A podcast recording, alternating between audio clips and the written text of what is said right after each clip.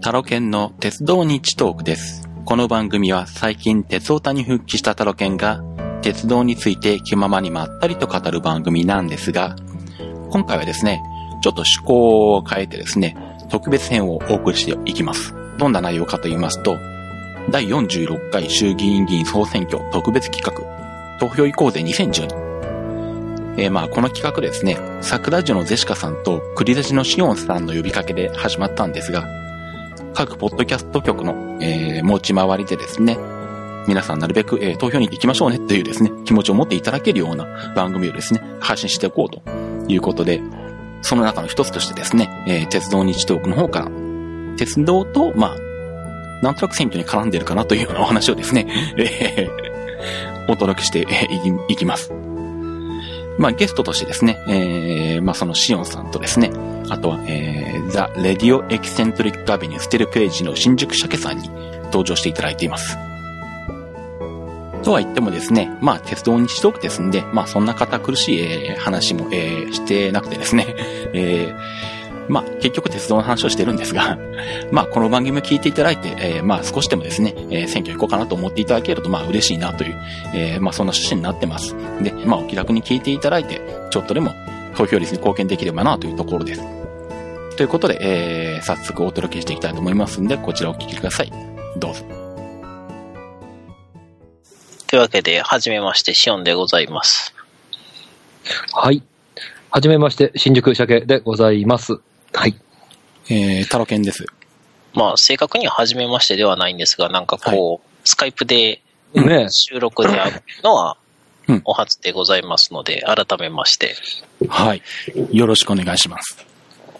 こちらこそえ、よよろしろくしおくお願いし願いいたします。くます。というわけで、え、これはもう番組が始まってると見なしていいんですね。 いや、まだ、まあ一応あの、えタイトルコールから、え、打ち合わせしてないでし ょえ、これ流しますの流します。えーっいや、今一瞬、どっちなんだろうと思いながら喋ってたんですけど。といや、あのーなんかあの、あれでしょええ。あのー番組的に、お面白ければ素材として使えばいいかなぐらいな感じで、うん。まあ、取っといていいんじゃないのみたいな感じですけどね。まあ、はいぶっちゃけ、鉄道日トーク的なノリではこのままなだれ込んでもいい感じなんですけど、あ、そうなんですか。よくやるパターンで。す。タイはいタイトルをやっときましょうか。タイトル第46回衆議院議員総選挙特別企画、投票行こうぜ2012は、わー。 ななんでそんなテンション高いんだろう、今日。え、あの、 昨日、魚屋にご行っめんてなさい。ちょっとつまいりまい、今して、今ちょっとついついていけなかった。はい。ごめはんないさい。。あの、昨日、魚屋に行って、帰ってきた後、はい。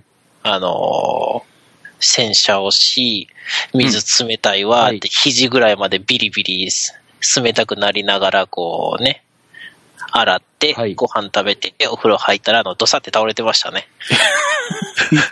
ああ、大丈も夫うですか泥のように眠ったという感じですか。そうそうそう。あ の、いや、編集とかいろいろしようとしてたんですけど、ほんまに全く集中力が、あの、続かなくて、うんなんか気がついたら朝ってたみたいなね。ああ、お疲れ様でした。まあ、5日仕事した後6日目魚屋はしんどいっすね。すごいですね。それはもう、なんだろう。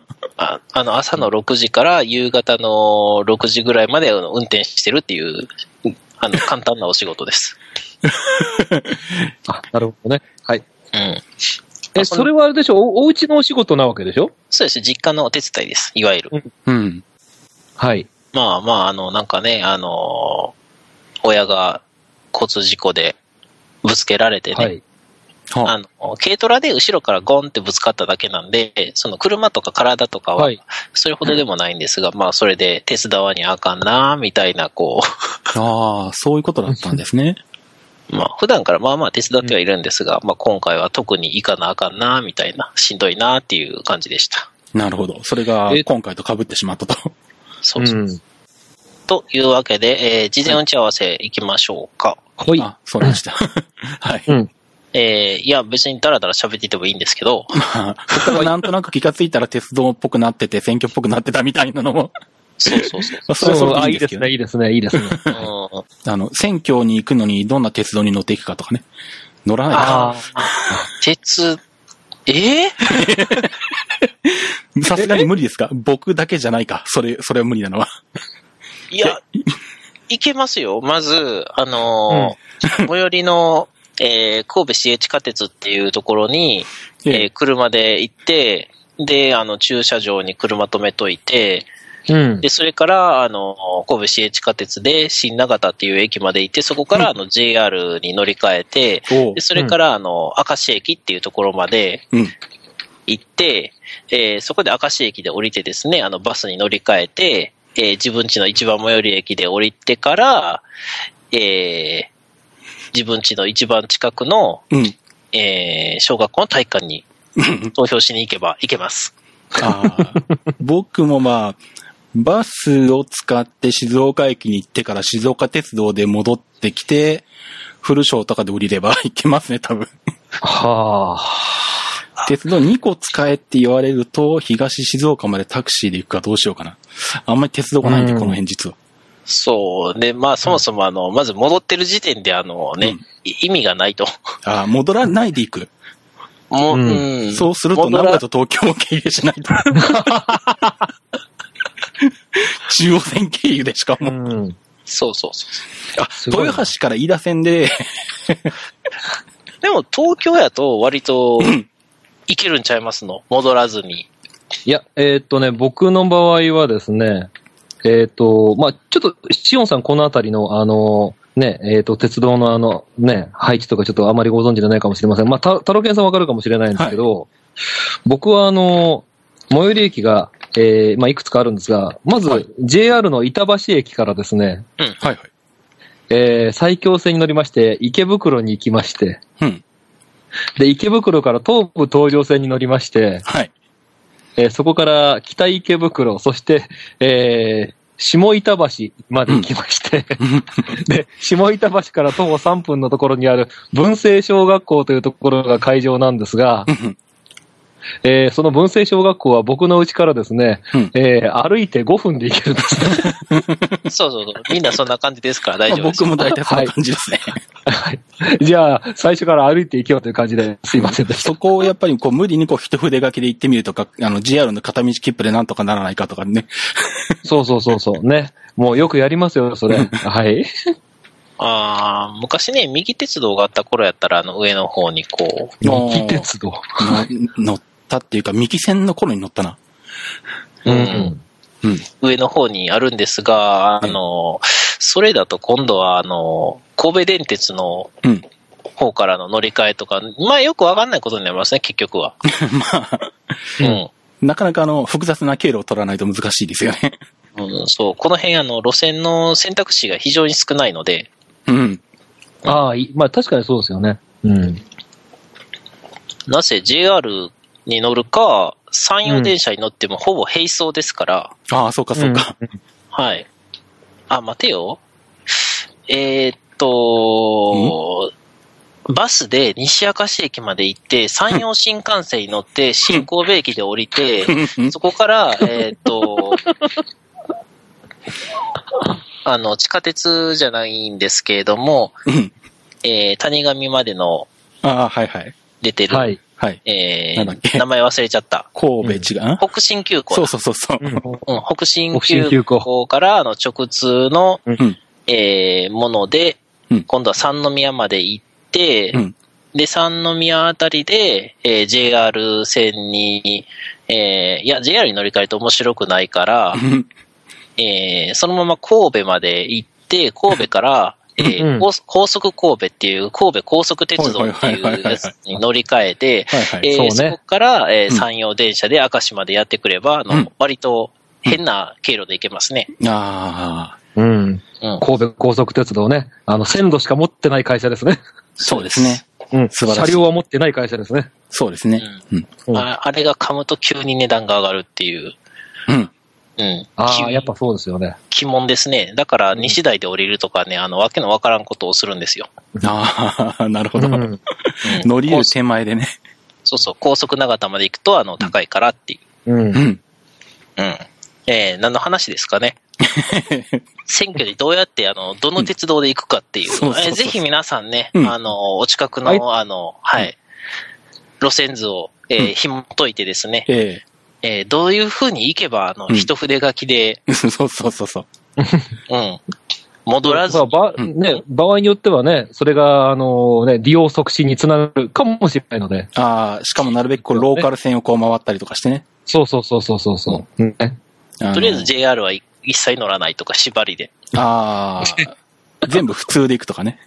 うん。全部普通で、しかも片道切符の最長切符に挑戦してみて、どういう経路を取ればいいか考えてみるとかね。うん。うん、なんか、壮大な計画になってきたな。それ面白いな。まあ、あのね、東静岡発草薙着としてなんか考えてみようかな。で、全部普通で行くとすると、何日前に家を出れば、投票に間に合うか、みたいな。あそれ面白いかもしれない。うん。まあほらね、選挙をこう、エンターテイメントとして考えろというか、ちょっと、そうそうそね、う今回の番組のそうのん趣旨にもありますので、そう。その、楽しんで投票に行こうみたいなね。いいですね。それでもうなんかいいで10すね日ぐらいこう普通に乗り継いで、選挙会場に着いた日にはもうなんか感動の物語がこう生まれるような気がして、ね。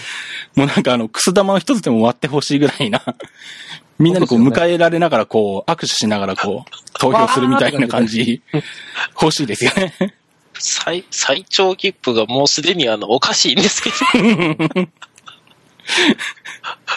ど。いとりや、あえず多分、僕のパターンでいくと多分あのなんだ、あの、旗部のあたり、 山口県の先っぽの方からや山陰本線を回るとか、 そういう経路になって、にあの、裏日本を通って青森出てみたいな経路になると思うんですけど。いや、特にね、増田までは本数がないですからね。ああ、そこは本当にね、この間ちょっと乗りましたけえど、えあの近辺。今となっては本当ないですからね、あそこね。うん地元の高校生ぐらいしか乗ってないですから ね。えめちゃめちゃ景色いいですけど。今あの間って優等列車ってあるんでしたっけ増田と旗部の間って。ないです。ないですよね普。通しかないです。っていうか相当昔からないです。ですよね。あったのっていつだえ、博多松風ぐらい。ああ、それぐらいか。か、急行それが三部とか。なくなああ三兵衛 ね。はい。あの、一回分割してまた繋がるっていうよくわからない休校ですね。ミネ線経由がありましたねそうそうそうそうそうそう。えー、私は全くついていけてません。 いやちょっと、ちょっとマニアックになりましたね。うん、というかうんというかね、あのーうんあれなんですよ。鉄道そんなになんか得意でも何でもなくて、えあら。はい。なんでここにアサインされてるのかが、あの、未だによくわかってないんですけ ども、あのね、私多分ね、あのーうん路線はあんまりそんな好きじゃなくてえ、えはい。新幹線のメカニズムとかが好きなんえ。ですよ。ああ、ハード系ですおねー。なるほどね。うんはいそうそうそう。なので、そのちょっ と、ここに行けばこういう回り方をすればみたいなのにはかなり、なるほこう、ぽやーんとなりますね。うんあーうんうんうど。んじゃあ、えーっと、なんだ。その途中の経路で新幹線の車両になるべくたくさん乗る。だとかりあえずら、さうんさっきしも新大言った阪から先で勝負ですけどね。うん。ああ、まあ、あの、新幹線好きとしては、あの、うん私、あの、自宅の窓開けたら、あの、新幹線が通ってるの見えるんで、ああ、素晴らしいロケーションおですねー素晴らしい。うん、あの、もうちょっと高いところに行くと、あの、通ってる車両もはっきり見えますね。それは。おーうん。あの、防音壁であんまり見えないんですよ。ああ、そっかそっか。ああ、そうですよね。はい。えー、なので、たまに黄色いのが走ってるとかっていうのを見ようと思うんですが、あの、スーって、あの、よく寝ちゃいますね。なるほど。大変ね。はい。うん。あれって山陽新幹線も走ってるんですかね、走ってますよ。うんですよね。うん。ほいうん。いえわゆー、る一遍ぐらいみたいな。はい。はい。うん。だい、だいたいあの、ほら、昔育った土地がですね、ええあの、淡路島っていうところなんで、ええ。うん、あそこ鉄道ないんですよね。ああ、まあないわなないです ね。うんうんうん。あの、昭和40年代に廃線になっちゃいましたんで、あ、あったことはあるんだ。ありました、ありましはた。えー何があったっけえ、淡路鉄道っていうのがあって、あーあらま。ははははいはいはえっいはいとはでいすはねい。今はバスしかやってない淡路交通、いや、タクシーもあったから、まあ、あの、淡路交通っていうところが、えー別会社であって、その、特に最近なんですけども、あの、バスターミナルっていうのが昔のその淡路鉄道の駅舎を改造して作られてたものが多かったんで、ああ、なるほど。はいはいはいはい。うん。だから、なんやろ、この、この変わった感じっていう丸っこいね、うん。うんうんうん。バスターミナルで、あの、よく、えー昔、あの、四国にも、えー母親の里があったんで、たまに帰ったんですけども、そのバスターミナルでバス待ってる時とかは、あの、うん思い出がありますけどね。おーへえ。えーちなみにそこで走ってたのが、あの、えーっと、モハ2008号うん。かなうん。多分何かの番組で言ったと思うんですけど、うん。えー、もともと、あの、機動車やったやつをはいはうい。ん。電車に改造して、おーえーさらに、あの、水平カルダンやったのを垂直カルダン方式に再改造したっていうや つ。すごいな うん。昔は結構そういういろんな無茶な改造しましたからね。そうそうそうそう。いや、結構確かね、あ、あのーんいわゆる南海からのお下がりの車両が多かったんじゃないですかね、あそこ。うん。淡路鉄道そう、うん。どうなんですかねあの、そもそも途中運ぶのがすごい難しいので、その頃うん箸も一本もかかってなかったです し、うん。タコフェリーで運んだとかそういうわけじゃないんですね。運ぶとしたら逆にその、えっ、と、洲本から、うんえっ、と、それこそ、和歌山の方とか、あっあちの方が多分近いですよね。あ。ああ、そうかそうか。うん。なんかうん。でも他にもちょっといろいろ聞くのはあれですよね。あの、全く他の路線とは独立してたので、うんすっごい昔のあの切り替え機とかああ、はあ残はってたっていう。あ、なるほど。うん、そうですね。それ独立してるから、かえってそういうのが残りやすいかもしれないな、それは。うんで、で、なんかあの SL を保存するときに、それをどっかに譲渡したみたいな話聞いたことありましたね。うん。へえ。えーそういうあまり鉄道がなかったところで育ってたので、うん。で、さらに、あの、四国に母の里に帰ってもですね、あの、お電車じゃなくて汽車ですからね。まあ、機動車そうだよなですよね。うん四国に。電車が入ったのってつい最近なんで。うん、未だに普通に汽車がいっぱい走ってそうるなんですよね。意外なことにね。うん。あとは、うん、淡路鉄道は、あーそうそうそう、あの、ちょっと傾斜が急すぎて登れないところを乗客が降りて押してたっていう 噂も聞きますね。そ、それはなん、昭和何年代なんだろうな。 30年代とか40年代前半ぐらいの話ですね。 40、40年代前半だと下手すると僕が生まれてるかもしれない。ほ うほすうごいな、それは。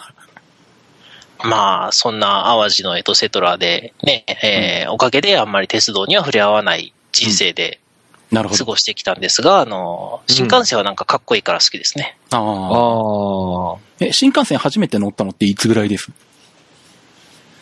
小学生ぐらいとか。うーん新幹線ですよね。えーっとね、18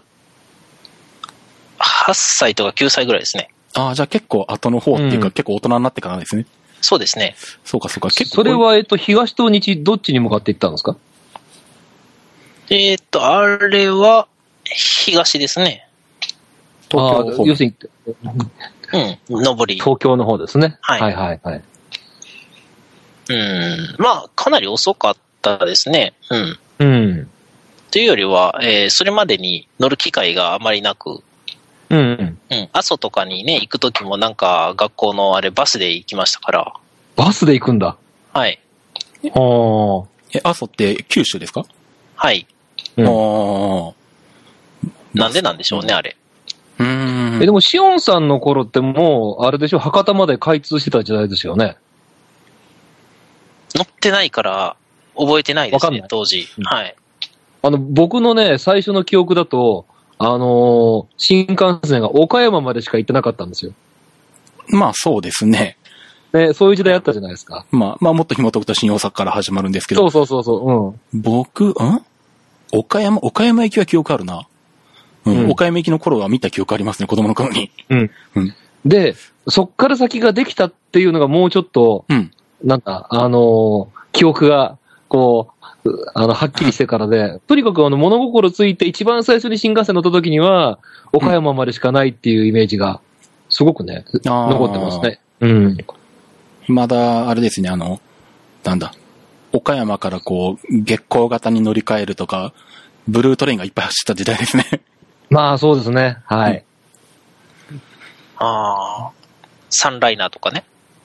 サンライナー。ん、うんサンライナーじゃなかったっけサンサンライナーってあっちのああれだっけ、あの、えー、快速とかだか。そうそうそ快う。あっちの速とかね快速みたいなやつですね。うん。なんか普通に岡山ぐらいで乗り換えすると、下関までそのまま座っていけるみたいなね。ああ、はあはあはあ。ああ、こ、こっちはそんなんが普通なんですけど、あんまり長い、うん。あの、営業距離、営業距離でいいのか、ええうん。の、鉄道ってないんじゃないですかね、そっち。うん。やっぱり JR になってから細分化されていって、ね。うんうん。えっと、例えば東京発で言うと、もう静岡行きがなくなったから、うんうん少ないですよね。もう今、沼津が一番遠いんじゃないですか、そうですね、うん最長で沼津までですね。うん。割とつい最近まではし静岡まで来るやつあったんですけど、一本だけ。うん。ね。おなんかたまに朝に明石駅行ったら大垣行きとか普通にありますね。おほほほほうん。ああ、確かに、大垣あたりとか行くと、むか昔でもないか、晩秋アコ、晩秋アコはねえか。播州、赤穂行き、晩秋は小雪は一番東はどこから出るのかなうーん。多分大垣。大垣大大垣、垣まあか。大垣でしょうね、行ったとしてうも。ん。うん。この辺からだと、えーっと、そうですね、播州、赤穂とか、そちらでは上郡行きとかはないんですかね。あの、大垣からは。ああ、多分、まあ多う分、ん米原を超えるやつが少ないので、あーはいほとんどはい米原で分断されちゃってて、米原大垣間だけ運行してるみたいなのが多くて、うん。で、また大垣から豊橋の間は新快速とかが、快速がバンバンしてるんですけど、ですよね。で、豊橋から先に行くとまた、あの、普通しかないんですよね。うん。快速とか全然なくて。タロケンさん、昔、ええ熱海から米原はありましたよね。ああ、ありました、ありました。うん、僕が名古屋に住んでた頃はう、んね。ありましたね。うん。い今はさすがに、ないかな。ないですね。うん。うん。浜松で分断されてるんで、ああ、そうか、浜松だ。そうう。で、んたまにまあ静岡から豊橋行きとかそういうのもあるんですけど、えええええやっぱり普通列車はどんどん短くなっていますね、運行ろ距離が。え車両、車両もね、短くなってしまってるし。そうですね。だから僕が名古屋に住んでいた頃とか、小学生ぐらいだから、なんだ、ええ30年ぐらい前とかだと、まだはいなんだ、国鉄の時代ええええ国鉄の時代だと東海道本線は30分に1本ぐらいとかで、でもなんかうん15両ぐらいで来るとか、ええねえ。そん今な感じ。 3両ですからね、デフォルトが。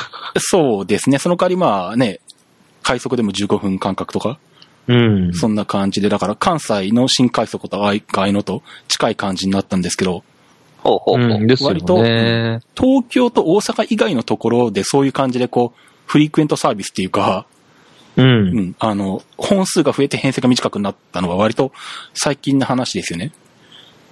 ああ、あ、そうかもしれないですよね。昔、普通だけで、東京に行った時には、あの、静岡の、うん。まあ、どの辺か、その、あんまり路線には興味なかったんで、どこっていうのは覚えてないんですけど、あの辺ですっごい待たされた記憶はありますね。あ待ったっていうのは、えっ、と、ドアを開けた状態でずーっと、あ、じゃなくて、あ、乗り継ぎで待ったってこと乗り継ぎもありましたし、ドア開けて、なんかえらい止まってんな、みたいなのもありましたし、あの、とにかくおー本数が少ないなっていうのは印象に残ってますね。うんうんうんうん。あ、うん。うん。あの、海が見えてからぐらい。ああ、名古屋を過ぎて、豊橋浜松ぐらいとかうん。のその先辺ぐですねらいですね、多分。はい。そう、だから昔のなんだ、まあ国鉄に限ったことじゃないんですけど、その、どこ発どこ着っていうのがすごいはん距離があって、でもそ、の、なんだろう、実際にお客さんが乗るのは途中の A 駅と B 駅の間とか、C 駅と D 駅の間とかで、でもそこをうん無理やり一本の列車として運行するために、途中で時間調整でと長時間止まるとかいうのがあったんですよ。あ、そういうことですよね、今考えるとね。そう、無意味に15分止まるとか。ううんうんうんん。うん。で、だって東京、なあ、ごめんなさい、どうぞ。ああ、そうそう。で、そのなんだ、えーっと、例えば、出発した駅のあたりは高校生のその、か、あのー、通学、まあ、学校から帰りの時間帯の夕方ぐらいで、で、終点近くになったら、あの、通勤客の帰宅の時間帯になるとか、 いうのを無理に一本として設定してたので、まあ、そんなことがあったんですね。今はそれをちゃんと分断して、各区間ごとの列車としてやってるんで、直直通列車になならないんですけど、うん、あ、そうですよね。ええ昔はあの、文字発、参院選系の福知山行きとかありましたし、有名ですえ あとね、東、あとね、東京口だとうん、常磐線で、うんあの、客車ですよ、客車。客車の鈍行で ええ、仙台行きが2本ぐらいあったん ですよ。うん結構昔の話ですけど。そう、あの、本当に、あの、僕とか太郎健さんはほぼほぼ同世代ですけども、うん小学生ぐらいの時ありましたからね。そうですね。えー、常磐線ってあれですよね、あのー、東京か上のあたりから、うん。うん。あのー、乗りに行ったら、なんか、2、3本同じようなところを走って、どれに乗ったらいいんやろうって、こう、迷うとこですよね。ああ、うん、あ、い言いたいことはわかる。 うん。なんか、取り出って書いてあるんやけれども、こっちの方が早いんやろうか、みたいな。まあ、あの、快速線と普通線があるみたいな感じですよね。そうそうそう。慣れてないと、あのー、あ、あったあったって乗り込んだら、あのう、ん隣に出たやつが先にシューッと出ていったみたいなね。ああ、ありますね。あで、りますね。で、ああ、しまったって思ってたけども、今度はこっちがなんか途中、あの、止まらなくて追い越したとか、よくわからないんですね、あの辺ね。ああ、うんな慣れてないとう。ん大阪にあたりに行って快速と新快速どっちが早いんだって迷うようなもんですね。 あ あ、だ大丈夫です、そう大丈夫です。大阪といううか、新快速は、あの、あらゆるパターンで早いです。まあ、まあ大体そうですね。それさえ知ってればいいんですけどね。そうそう。快速が大体うん、長距離になると、次の新快速とほぼ同時ぐらいに、あの、着っていう感じですね。なるほど、なるほど。うん。近い距離だと、あの、1、2分遅れうん。ですね。うん。まあまあまあ、えー、そうそう、新快速ね。ええ。はい。なんか、最初に新快速乗った時は感動しましたね。おおうお。それはスピードでってことですかそうです、そうです。めっちゃ速い。ああ、そうでしょうね。うん。確か120キロぐらいで走ってましたね。うんうん。それってあの、なんだ。なんて言えばいいんだろう。車両がどの辺の車両だったのかなと思って。なんて、どなんて例えればいいんだ。ドアが2つだったドアは、え、えっ、と、4枚ぐらいあったような。うん。で、え色は何色えー白地に青とか。うん。か、ベージュに茶色の帯とか。 えーっと、すごい昔の新快速、うーん、外観はやっぱりちょっと覚えてないですね。だいぶ昔なんで、やっぱり椅子、うんうん椅うん子が直角になってるとか。直角って、ええっと、なんだどう。今の、硬硬かったか柔らかかった。え、何ですか枠めちがゃ木でできていたかどうかっていう感じですかあの、今の新快速だと、その、あの、よく、終点に行って反対向きだとバッタンコってこう、倒せるじゃないですか。ああ、ありますね。なんあかああいう感じのちょっと斜めってちょっとふかっとしてる、車のシートみたいなやつ。ではなかったと思いますけああ、ど、ね。じゃあ、やっぱりあれですね。多分直角だった ら、完全に固定されてて、ボックスみたいに向かい合わせになってた椅子のやつですね。多分。うん、だいぶ昔なんでね、うんあの、しかも子供は座らないで すから、子供だったんで、あああ、そうね。 の、運転手さんの、あの、後ろに張り付いてわーって見てたっていう、ああ、うんうんうんそうかそうか。そう そう。すっげえ早いってこう、すごい感動してましたね。うん。まあ、いわゆるなんだろう。あの、多分その当時、急行型の車両が新快速として使われてたっていう。 1号さんですね、多分ね。多分153系とかその辺ですね。はい。うん。 153系。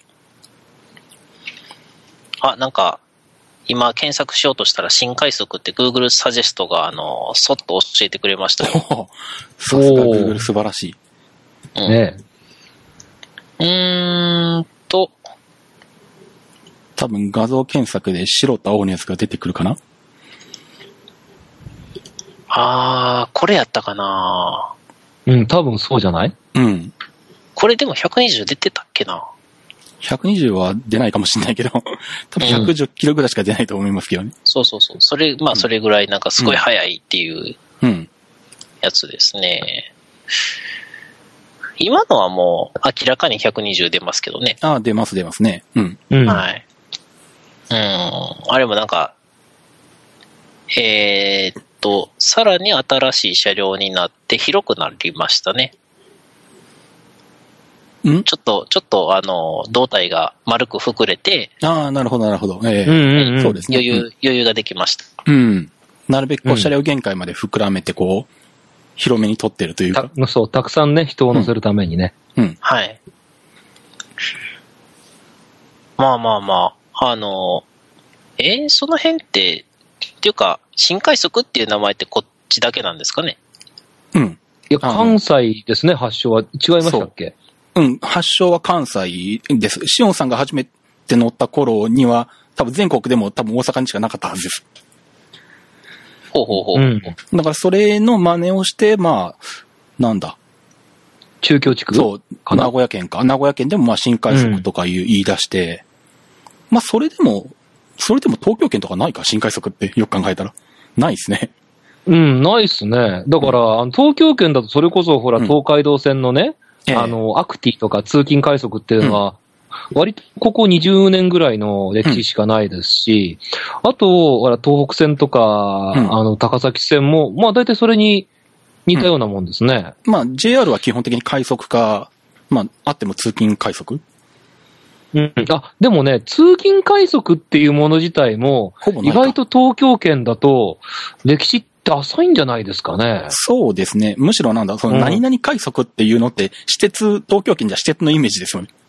そうそう。あ、だからあれだ、中央線の特別快速っていうのが本当に文字通りちょっと特別な感じがそうか、したそうんでか。すよ、昔。そうか、中央線うの特別快速が昔からありましたね。んそうですね。うん。中央線って、名古屋まで行くんでしたっけまあ、えっと、最終戸籍、最終的に戸はね籍上はそうですね。ね。うん。うん。一本では行かないんですよね。列車は直通してるやつはないですね。はい。ないですね、うん今は。うん。あの、ちょっとネタなんですけど、さっええきあの、収録前にお話しした件で、ええ。あの、僕の後輩でですね、えー離婚した時に鉄道模型を売ってしばらく生活をしていたやつがいたんで すが、で、そいつが、まあ、職場で、えーちょっと、部下からですね、えっ、と、先輩、あの、中央線の駅全部言えるらしいじゃないですか、うんちょっと行ってみてくださいよって言われたわけですよ。はいはい。で、東京から順繰りに行ってきますよね。はい。 で、てっきりその、部下はうん、高尾でおしまいだと思ったんですよ。なるほど。ところうんうんが、高尾から、延々次、相模湖藤野と続いてやって、うん。塩尻まで行っちゃって、はいはい。どうする上行く下行くと聞いてきたわけですね。しかも、鉄オタだったらその前に、遠霊ルートと辰野辰野前とどっちにしたらいいとかいうこと。あ、それもちろん行ったらしいで すよ。あの、緑子か緑立つのかみたいな系のどっちが、どっちがいいんだみ たいな。さすがですね。まあちょっとそんなネタもね、あったりなんかしまして。うんはい。ああ、で、結局名古屋まで行ったんですね。行きましたね。はい。えーぜひその部下の方には、あの、鉄道消化を、あの、CD かなんかで、あの、ね、うんえー聞かせてあげればいいんじゃないかなと。あいいですね。はい。そうそう、新橋から始まってみたいなね。うん。あちなみにあれ、えー中央線って、ごめんなさい。ちあの、つあの、ちなみに中央線ってあれなんですよね。あの、今は東京名古屋間じゃないんですよね。ほう。あの、戸籍の扱いが JR 東日本だけ、あの、こうん路線上の、まあ、何線、どこからどこの間が何線かって、人間の戸籍みたいなものがあるんですけど、はい。はいはい。それをあの、まあ、すまあ、国鉄時代っていうか割と最近まで JR も含めてその、重複を認めてたんですよね。ううんん。。うん。なんで、例えば、なんだろう、関西ってなんかあったっけ関西はパッと思いつかないな。まあ、あの、例えば中央線だったら東京神田間って東北本線と中央本線と両方とも、あうんの、うんうん。被ってはいはいて、はい。で、その、重複っての認めてたんですけど、うんな、ここさ数年前、何年か前に JR 東日本が、その辺の戸籍の扱いを変えたらしくて、重複を認めないと。ああ、じゃあ東京神田は東北本線扱い、そう、そうなっちゃったんですよ。ですよね。うんまあ、そうなるよな。で、そうそう、代々木新宿間も、あそこ山手線扱いで中央本線扱いじゃなくなったんですよ。ええそうなんだう。んだから今中央本線はどっからどこまでですかって言われたら、神田代々木間、およびうん新宿名古屋間。 まあ、あとは、辰野回りと寝ると。なんか飛んでますね。ううん、でねで、しかも JR 東海は従来通りだから、金山名古屋間は重複しているのを認めてるんで、あそこは中央本線に入っていいんですね。ああ、そうかそうか。そう、両端が重複してるのに片方は重複認めなくて片方は重複していいっていうですね、 うん厄介なことになってますね。どうでもいいですけど。あーはいい二重国籍のようですね。そういうことですね。まあはい一応別会社なんでね。うん。うんその辺が、方針がちょっとずつ変わってるようです。へえ。いろいろ見たんですが、私多分、221系 ?221 系はい、じゃないかなと。 221。はあい。割と最近でしたね。ああ。かなと思うんですけど、ちゃんとは覚えてないです。うん。うん。まあ結構このイメージも、この前が117系か多分。そうですね。うん多分、うん多分そうですね。ちゃんとはわかんないんですけどね。あの、み、あの、なんだっけ、画像検索してて、うんこれだよってこう、新快速のやつをうん。見てたんですけど、で、ちょこちょこっと調べてると、うん221系から120系論点開始っていうことで、おー私と、あの、一応、木っぽいです。ああ、なるほど、なるほ。ど。うん。うん。確か運転手さんの後ろに張り付いて見てて、お、すげえ、120出てるっていうのうを、んなんか、すごい覚えてたんで、ああ、なるほど。はい。おー。そうですね。多分あれなんですね。153系とあかあ、だと。そうかそうか。子供だとなかなか見れないかもっていうのもあるし、前が。うん。ほうほう。あ、タロケンさん、それにあれですよ。ええ153系だと、ええ。いわゆる、デッキがあるから、あ、そうだ。そう、座席からね、壁一枚向こうですもんね。そうですね。デッキに立たないと前見えないから、そそうそうもそも。え、じゃあ221はやっぱ見えるのは見えるんですよね。見えますね。うん。うん、この、ま、正面の車両のし窓ガラスからも車内が見えるんで、うんうん。ガラス2枚通して。あ、よかった。なんか、自分的にはなんか、ホッとしたというか、納得したというか。自分、自分の記憶はなんか誰かに植え付けられたものだな。そうですね。ねなんかいろいろこう、こういうところは覚えてるんだけれども、うんそんなに周りは覚えてないんだけれども、合ってるのかなっていうのうんがう、なんか、合ってたなっていうのは、ちょっとなんか面白いですね。うん。ね。下手するとこのまま153系で洗脳されそうな勢いでしたね。そう、そうそうそうそう。 そうそう。あれこれ乗ってたっけってなる。 よく考えたら、153系の今画像を見てたんですけど、こんな堂々と新快速って大きくは書いてなかったあーと思うので、ああ、なるほどね。うん。はい。そう、ヘッドマークついてたもんな。そうですね。もうちょっとひっそりしてたっていううん。イメージ、イメージ、うん、記憶ですよね。うん。うん。まあ、言っても、80年代の、えーっと、80年代でも、そうか、ほぼ淡路島でしたもん。ああ。うん。だから、たまにその、ね、こちらに祖母の家があって、遊びに来た時とかに、うん。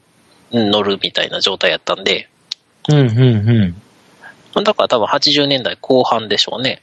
うん。うん。うん。うん、なるほど。はい。えー、というわけで、えー、だんだんと、こう、投票移行時から離れてきたんですけれども、うん。うん。そうだ、ね、今回ね、この3人が顔合わせというか、初顔合わせなんですけども、 はい。はい。ね、えーと、何のために集まったかというとうん、投票行こうぜという、その企画で集まそうっでてたしたね。はずなんですが、すっか り、あのーて鉄分の高い話になぜかなってしまいましてうん、まあ、これはこれできっと聞いてる人の中でうん、面白いなと思ってくれる人もいるでしょうし、うん。 何言ってんだこいつらはという人もいるでしょうけどもね。あの、他のね、えーはい局とも、あの、なんか絡んで共同で配信してますので、うんえー他からいきなりやってきた方は何のこっちゃと。いうことなので、あの、タロケンさんからですね、はいあの、軽く番組説明をしていただければと、ちょっとね、はいあのーだいぶ、んなんかこ う、偏特りが色がはっきりしてるん で、そうですね。もう、 うん、これあ、最初の方に差し込んどいた方がいいかもしれないなっていうぐらい、あの、 話してから、ね、パそうッとですね気がついたんです けど、 ああの、まあ、場合によってはちょっとね、編集して時系列こう、入れ替えちゃってもいいんじゃないかぐらいな感じで。はい。はい。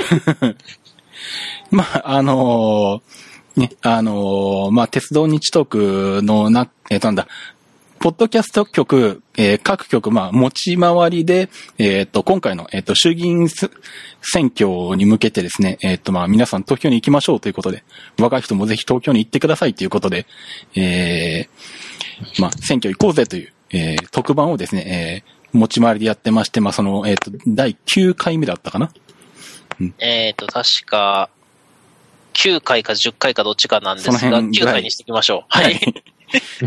第9回として、えっ、と、鉄道日トークで、えー配信してます。えーちなみにこの前は、サンダヘタレディオさんぐらいそうですね、サンダヘタレイディオさんで、ですね。うんえーっと、次回が、えーっと、花屋別館子うんさんです。ほう。はい。ということで、はまあ、えーいろんな番組で、えーやっている、 えー一環です。 なんだそりゃ。まあまあ、あの、逆にこの番組の特色ということで、はいえーもうえー説明しなくてもいいのかな。もう多分存分にその特色は味わってもらえたんじゃないかと。ねえーまあ、鉄道の話をする番組ですよね。まあそうですね。あの、さっきから話しているように、この車両がどうだとか、あの、最長片道切符はどうだとか、何線がどうだとかっていうことをこう、あの、僕、太郎健が一人でこう、気ままにこう喋ってる。不定期配信でこう、好きな時にこう配信して喋ってるみたいな 番組ですね。なるほど、なるほど。わかりやすい解説ありがとうございました。ね、気ままに喋っていたのに、あの、んシオンさんと僕がいきなりここは、ね、ドカドカドカとやってきてしまいまして、すいません、本当に。ああ、いえいえ、あの、実は随時あの、ゲストの方とか出たい方を募集してますんで、あの、たまにこう、誰かに出ていただいて、こう、なんか、あの、飲み屋でこう、なんか、あれこうだよねって喋ってるみたいなのを流す雰囲気の番組です。あ素晴らしい。はい。ほうほうほうほうえーじゃあぜひですね、あの、これを聞いた皆さんで、あの、鉄道のニッチなお話をしたいという方はですね、あの、タロケンさんまであの、メールなんかしていただけると、はいえーこの番組が盛り上がっていくんじゃないでしょうか。いや、別に今が盛り下がってるって言ってるわけじゃない んですよ。うん、いろんなところであの、連結していけるんじゃないかなと。あ、鉄道だけに。はい。はい。うん。えーっと、すごいうまくまとめちゃってるなでね、でね、はいあの、ちょっと選挙とか政治と絡めたいっていうことで、そうです ね。はあい。の、そうそうそう、前に、その、しあの新幹線の機構とか、うんうん。えー例えば、なんだろう、トンネル入るときにどういうことで、その衝撃波を逃がしてるかとか、はいはい。あとはその空力を上げるために、うん。パンタグラフの形状をどうしてるかとかっていうのを調べてたんですよ。はいはい。うん。 おううん。はい。私、そんなに、あのーあれなんで、やっぱ調べないとわからないですからね。うん。うん。で、あのー当時はまだ、多分、その60キロ制限っていうのがあって、うん。うん、うん。あ、ごめんなさいえっと間違った間違った。600キロ、600メートル制限っていうのがあって、あ、はいはい。あのー、制動距離が600メートル以内にしなさいよっていう法律がありましたよね。そうですね。あのーうんまあ、新幹線じゃない鉄道に関してになるんですけど、そうそうそうえっ。といろいろ調べてたんでね、そこも出てきたんですけど、はいあの、ブレーキの機構とか、その、えっ、と、いかん、すどうすれしちゃった。あんの 人、あの人、エジソンと戦ってた人。え、戦ってた人誰だろそうそう、ブレーキ調べてたら絶対出てくる、あの人。あの、貫通ブレーキとか空気ブレーキを開発したん、えージョージ、ワシントンワシントンじゃない、えっ、と、うジョージ・クルーニクルーニーじゃ ない、ー ジョージ・マイケルジョージ・ブッシュ。上。いやー、ジョージ・ W ・ブッシュじゃない。山本違うか。なんとか、なんとかスティングみたいな、ウエス、ウエスト、なんだっけ、すっかり忘れちゃいました ね。まあ、あの、ブレーキの機構でね、はい新幹線はどうとか、あの、どういう風にして止まるかっていうのを調べてた時に、まあ、その辺の法律とかにも行き着いて、えあ、なるほど。これで逆にその、どれだけスピードが出せるのかっていうのが決まってんだなっていうのがーはいはい。分かったんですよ。うん。うん。なんか今はないらしいですけどね。そうですね。あのーなんだろう。うん。すなんだ。今はその、必ず600メートル以内に止まらなきゃダメだよっていうのはちょっと緩和されてて、まあ、ただまあ、鉄道会社各社は自主的にまあ、あの、通常の路線では600メートル以内で止まるっていうのを基準にして、まあ、設計というか、すあの、うん、うん、うん。車両設計とか、あとはなんだ、えっ、と、信号とか地上設備とかですね、そういったものも含めて、まあ、設計されてますね。うんはいはいはい。い。え、あれ600メートルって、うん。閉塞の距離何の距離でしたっけ一番短いうん。何かの距離でしたね。えっ、と、まあ、その、なんで600メートルになったかっていう、のの、説の一つとして、その、その、それを決めた当時、一番こう短い閉塞区間が600メートルだったっていう説が ありますけど、ね。ああ、そういうことなんですか、あれは。ええでも、、あの、まあ、あの何、肉眼で、あの、確認できる距離がそれぐらいだからっていう説もあるんですけど、うんうんうんうんうん。だから、見えてからブレーキをかけて、まあ、止まれるのが600メートルぐらいだろうみたいなの、っていう説もあるんですけどね。ああ、そういうことですか。えまあでも、ほんまに600メートルで止まろうと思ったら、限界のブレーキかけな、うん止まれないですし、多分乗客、あの、全員うん、ね、すごい G かかりますよね。えまあ、結構、そうですね。今、在来線だと最高130キロぐらいで走ってるところとかあるんで、 うん。わあ急ブレーキすると結構な G はかかるでしょうね。でもまあ、あのー一応なんだろう、普通にまあ、釣り革に捕まってくれたりとか、座ってくれればまあ一応怪我はしないっていう前提にはなってると思うんですけど、うん。えーいわゆる乗車率100%状態ってやつですよね。そうですね。うん。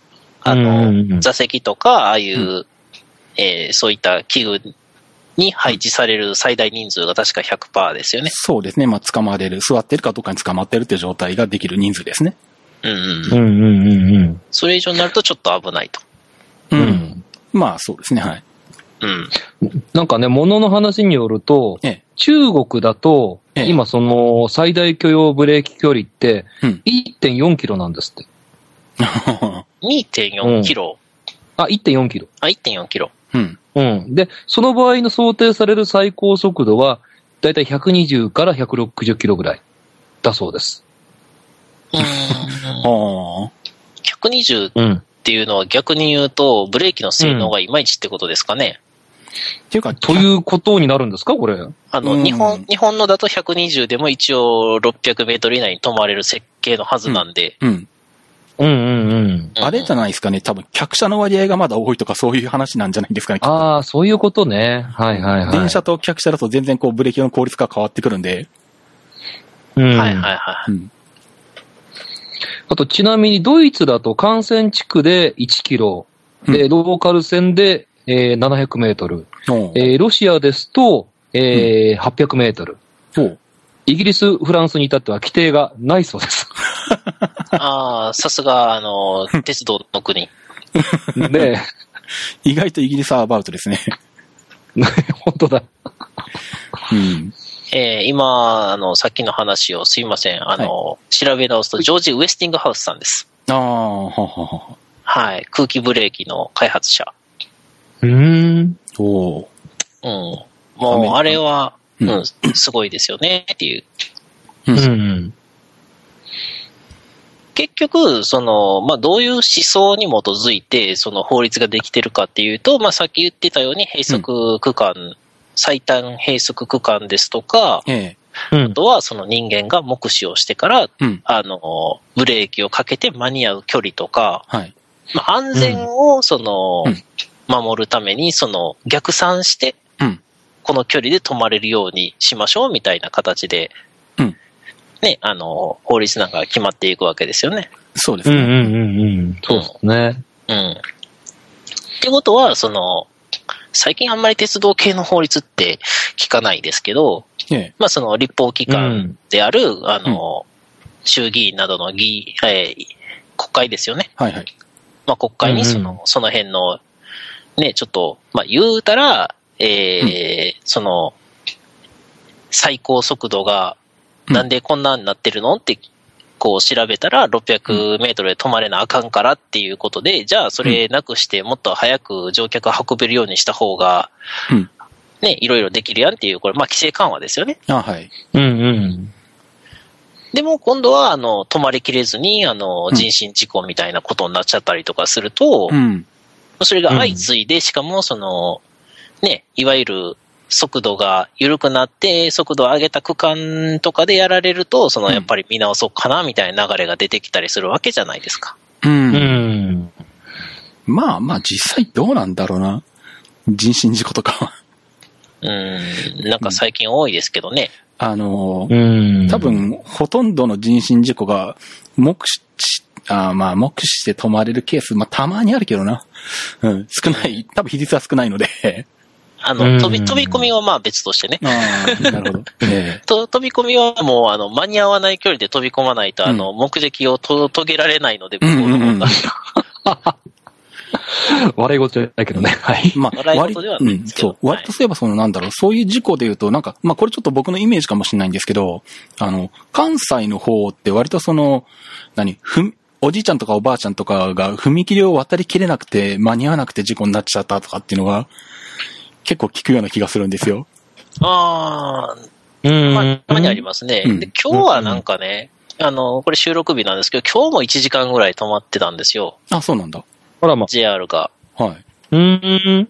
で、それはなんか、こう、ね、生存者の、うん。生存者というか、あの、怪我人を運んでますみたいなアナウンス流れてたらしくって、ええあ、じゃあうん飛び込みじゃなくて、ほんまの事故なんやな、みたいな。ああ。ああ。まあ、飛び込みでも生きてた可能性はあるかもしれないですけど、まあ、まあ、実は生きてる望みなくても怪我人って言ったりするみたいなのがあるんですけど、まあ、いや、それは話。あーまあまあ、あとね、法律上は、その、うんまあ、これも法律なんですけど、死亡っていうのは医者が、あのあ、死亡診断書を書かない限り死んだことにはならないので、あ、ああ、そうですうんうんうね。ん社会史じゃダメですね。そうですね、勝手に死んだっては言えないんですうよんね。うん。それはありますね。うん。うん。まあもちろん、その、まあ明らかに見て死んでる時に、その、普通の通りなかった人が、うわ、死んでるっていうのは、まあそれは全然、その人の感想なんでいいんですけど、まあアナウンスうとんうんか、そうんの、広報する場合には、えー社会的というか法律的にちゃんと医者が見てからでないとダメですよね。うん。ああ、そういうことね。はいはいは。まあだから明らかにあの、なんだろう、即身仏になってるようなのをずっと置いてても、うんえーまあ、医者が見ない限りは、あのうん別に、法律的には死んでない。生きてるとはいまあ言わないんですけど。あーまあ、そうですね。あうん。あのーこの間ね、まあ、この選挙シリーズがもう始まってからのことなんですけどええ、あの、しおんさんには話したと思うんですけどね、はい。僕はあの、友達と忘年会をやっていて、終電に乗ろうと思ったら、うんちょうど反対側の、えー、列車がうん。やっちゃったんですよ。はいはい。反対側。もろに、そうそう、あの、反対側の、えー、列車がもろにやっちゃったんですね、その駅でね。おーなるほど。現場なんですね。うん駅駅で、はい現場で。うんほうほうほうえそうそう。もう本当にあの事件は、事故は現場で起こってるって感じがありま して。で、それがね、ちょうど12時過ぎぐらいで、はい。うん。えっ、と、動くのが1時過ぎまでずっと待ったんですよ。ああ、はい。まあ当然帰れなかったんですけど、でうもん、それをさておき、まあ、あの、ほら、ツイッターとかそのあたりでいろいろなことがこうね、上がってくるのをこう拾ってみてると、いや、どうやら、えー、もうほぼ即死みたいなことが上がっていて、でも、そのタイミングでもさっきしおんさんが言ったように、うん例えばもう死んでるとか、遺体とか、そんな言い方って全くしないのね、案内が。ああ、しないでしょうね、きっとね。うん。うん。もうあくまで救出とか、あの、あうく、あくまで救出とか、うん。そういう言い方でしたね。うん。だってどう考えても絶対申し訳ないけど、うんダメでしょっていう感じがするんだけども、ああ、そういう言い方するんだなってね、今のしおんさんの話聞いて改めて思いましたね。まあ、その辺は逆にあの、なんだでしょう。お客さんへの配慮みたいなのもあって、あまり直接的な表現をすうると、ん。気分を悪くされる方も見えるからっていう意味合いもまああね。ると思うし、うん両方あるとは思うんですけどね。ええまあ、まあ、ね飛び込んじゃダメですよ。うん。うん。まあ特にちょっとね、年末になるとね、そういうのがすごく増えてきて、うん。ドヨーンっていう感じで。そうそうそう。あのーねえもっと、なんだろう、人に迷惑かけない方法でやってほしいですよね。うん。それはまあ、確かに、あの、切に思いますね。うん。私は別にその、ね、自殺がダメだとかなんだとかまでは言わないんですけれども、うん。こう、多大な迷惑を故意にかけるのはどうかなっていう。うん。まあ、それはもうどうしようもないんやろうけど、もうちょっとこう、自分一人でひっそりとっていうのが、うん。うん。あの、まあ、望むところですよね。うんう。ん。えー、なんかよ、よくわかんない話になってきたんで、 すいません。あまあ、副題はカットしてもいいです。はい。はい。ええっと、まあえ、じゃあ、えっと、じゃあ、えっと、えそういうのを防ぐのにとか減らすにはどうしたらいいかっていう話にもなってきて、ー、そうですね。例えばその、さっき僕が関西だと、あの、線路を渡り、あ、じゃない、踏切を渡りきれなかったのが多い気がするっていうふうに言ったんですけど、まあ、それって、あの、どうしてかっていうと、あの、たくさんの線路がこう、並んで地上を走ってて、そこに踏切があるっていうのが比較的こう、東京と比べるとまだ多いのかなっていう感じはあるんですよ。え、どういうことですか、うんうんうん地上を走らないって空飛ぶあの、 えっと、東京とかに行くと、もう、かなりの割合で高価になってるんですね。そういう、交通量が多くて、こう、高架ってことですね。うんはい、はい。こううんで、線路がたくさん並ぶようなところだと、まあ、初めからまあ、あの、作っちゃう場合は高価にしてあるとか、まあ、高価化工事されているとかで、だからなんだろう、まあ、埼玉県ぐらいに行くと、なんだ、ろ線路が6個ぐらい並んでる踏切とか見るんですけど、東京都内とかでは多分ないんじゃないかな、あるのかうん。えっと、かなり減ってんじゃないですかね。えっと、し品川から蒲田の間も2本だし、ええ。えー、と、あと、そうですね、中央線もね、ほうんほとんどが、あまあ、2本というか2組ですけど、そうですね。うん。あとあれかな、あのー赤羽から大宮の間とか、あー六本あるのはいはいはいはいつまり3組やるのはそんなところじゃないかね。あれか、割とその関西が地形的にこう、どうしても同じところに並べて引かざるを得ないっていう地形的な問題もあるのかもしれないんですけどね。うん。うん東そう京ってで割とすこねう、。分散させて、鉄道を引くにしてもこう、分散させていろんな経路を通すんで、あの、あんまりたくさうんん何本も線路が並ばないっていう事情もあるのかもしれないですけど。あの、主要駅はやっぱり高架になってますけど、うん。うん基本駅ばっかりですね。そうですうよん、ね。まあ、そうかもしれない。で、あと、その、逆に、うんえーっと、せえー線路じゃない、踏切があったところに、ええ。あの、歩道橋をかけて、ああ、なるほど。そっちに流すようにして、うん。えーうんうんなんだろう、まあ、乗客のうん、乗客というか、その、渡る人の安全を確保したんですけれども、うん。 えーお祭りで、あの、なんか、ぐちゃっと潰されたみたいなね。ありましたね。はあいはいはいはいはい。うん。あれ、もう、その、何年前のをわざわざ減らしたのかなっていうのは常々思ってたんですよ。うん。あ、やっぱりその、踏切があったところの方が楽に行き来できてたので、ああ、なるほうどん。すごい回り込まなきゃいけなかったんですね。あの、高架、うん高架じゃない、えっ、と、歩道橋。ええ。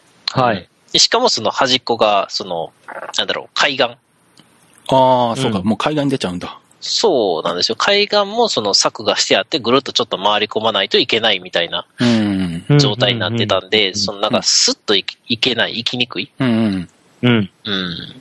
で、その前の踏切のところだと、まあ、さすがに乗り越えて行ってる人までは見たことないですけ ど、うん。うん。まあ、その良し悪しもありますよね。うん。なんで、まうあ、んその辺、まあ、あの、まあ、それが鉄道会社が主体になるのか、その地方自治体が主体になるのかっていうのはあると思うんですけど、まあ、なるべくそういうそう交通量が多いところで、鉄道が地上を走っていて、踏切になっているところっていうのは、まあ、なるべくこう、高価にしようっていうのは、まあ、あの、できる限りこう、やってはいるんですよね。うん。うんまあ、当然予算の関係とかもあるし、優先順位とかの関係もあるとは思うんですけど、まあ、比較的なんだろう。うん。あの、まあ、東京、名古屋、大阪みたいな都市圏。まあ、名古屋規模とかでも割と最近それは進んできたかなっていうのは思うんですけどね。うん。うんうんうんうんうんなるほど。それで地上を走っているっていうことやったんですね。うん。だからまうあ、んその辺のそのなんだろう、まあ、まあ、どれ、その、どれぐらいそれがこう、進められてるかとか、多分、そういうところもそのなんでしょう。えっと、多分その地元では結構注目されてる話題であって、うんうんそれによってこう、こうするべきだ、ああするべきだみたいなもってのは多分されてるんじゃないかなと思って、まあそういうのって結局なんだろう、まあ、えっと、地元の選挙とかにもこう、かん絡んだりとかっていうことはまああるのかなと思ったりしたんですけど、うん。うん。ということは、まあ、どちらかというと、えーうん地方選挙の方が、まあ、関わりが深いかなということですよね。まあそうですね。うん。はい。うん。うん。まあ、そっか。でももうちょっと大きくなると、うんえー国土交通省とか、ええ運輸省は今ないのか。うん国土交通省に変わってます、ね。省。そうですね。はいはいは国い。交省ね。昔は運輸省でしたっけまあいいや。今ないものの話をしてもしょうが ない。多分あの、踏切とか、ええーああいう高架橋とか、うんあとはその逆に地下を掘って、ええそうです地ね。下からあの、うんね、車、道路の方を通すとかっていうのは、えー国土交通省のお役人さんとうんかとの接触がまあ十分に必要になってくるんでしょうね。あうあ、んそうですね。ああ、地下で思い出したけど、そういえば鉄道に結構影響を与えた昔の法律改正で、あの、なんだっけ、大震度地下っていうのがありましたね。大大震度地下。えっと、地下50メートル以上地下の場合は、えっと、地上おのう、あの、土地の権利者の許可を取らなくていい良くなったっていう法あ律改正があって、うん。それによって、こう、東京なんかのあの、深いところ走ってる地下鉄は引きやすくなったんですよね。あ、そういうことですか、あれは。うん。でもそれまでの法律だと、あの、いくら深いところを通ってても、地権者に許可を取らなきゃいけなくて、ーそれでこう、あん、の、非常にこう、用地というか、その、どこの経路を通るかっていうのが、こう、えっと、まあう、ん。確保するのが難しかったんですけど、あ、だから、あの、あれですよね。割と大きい道路の下を通ってますよね。そうですね。あの、ああ、な昔のるやつほどは、そう、ね。行動の下を通るような、わざわざこううん地下を通ってんのに、こう、道路に沿って曲がるみたいな感じの 経路を通ってる地下鉄が多かったんですけど、えっと、まあ、結構どうだろう、20年くらい経つかなうん、は、はっきり覚えてないんですけど、その、まあ、法律改正で大震度地下は、えっと、地権者の許可を取らなくていいっていうふうに言われるようになってから、こう、うんうんうん深いところに走る地下鉄がバンバン、特に東京なんかは顕著だと思うんですけど、そうですよね。作られるようになりましたよね。ちょっと調べてはないんですけど、もともと土地の権利っていうのは、地下も上空も権利があるので、ええ。うん。あの、空中でもその入っちゃいけないっていうのは確かあったんですけど、ええ。うんもしかしたらその辺も緩和はされてるかもしれないですよね。ああ、そうですね。上ね。うんううんん、上も、上も下もなんですよね。うんうんうんうんうん。それ、それって鉄道に限った話なんですかね。いや、多分鉄道に限ってないとは思うんですけど、じゃあ、大震度の地下の資源利用、ほうほえーう水源とか、ああいうのも、えーもしかしたらいけるのかなとちょっと思ったんですけどね。ああ、なるほど。ああ、なるほど水。水源って、んでも利水権とかすっごいややこしいですから、ま、うんまあ、水道に関しては違うかもしなとか、うん、まあ、まあ、調べてないんで。ああーうん。鉄道に関して言うと、まあ、そういうことっていうかですね。あー、あー今調べました。えっと、なんだ、2001年だから10年ぐらい前か、そんな前じゃなかったな。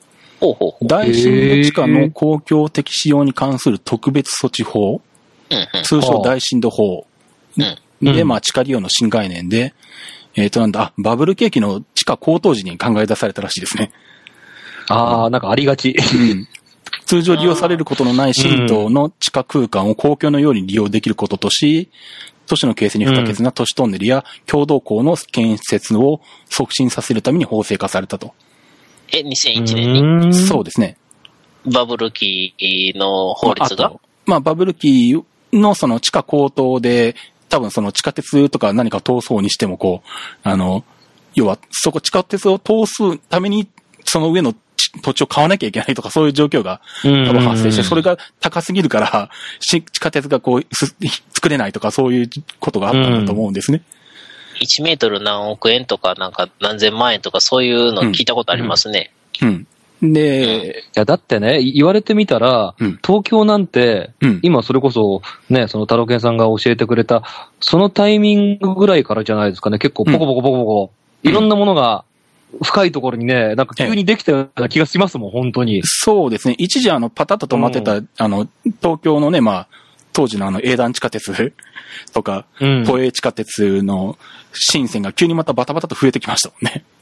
ね。だって、あの、ほら、計画そのものは、うんそれこそ僕らが子供の頃からあったのに、うんそれがなんか、こんな急にできるんだったら、なんでもっと早くできなかったのかと思うぐらいああ、なるほなど。感じがしましたからね。うん。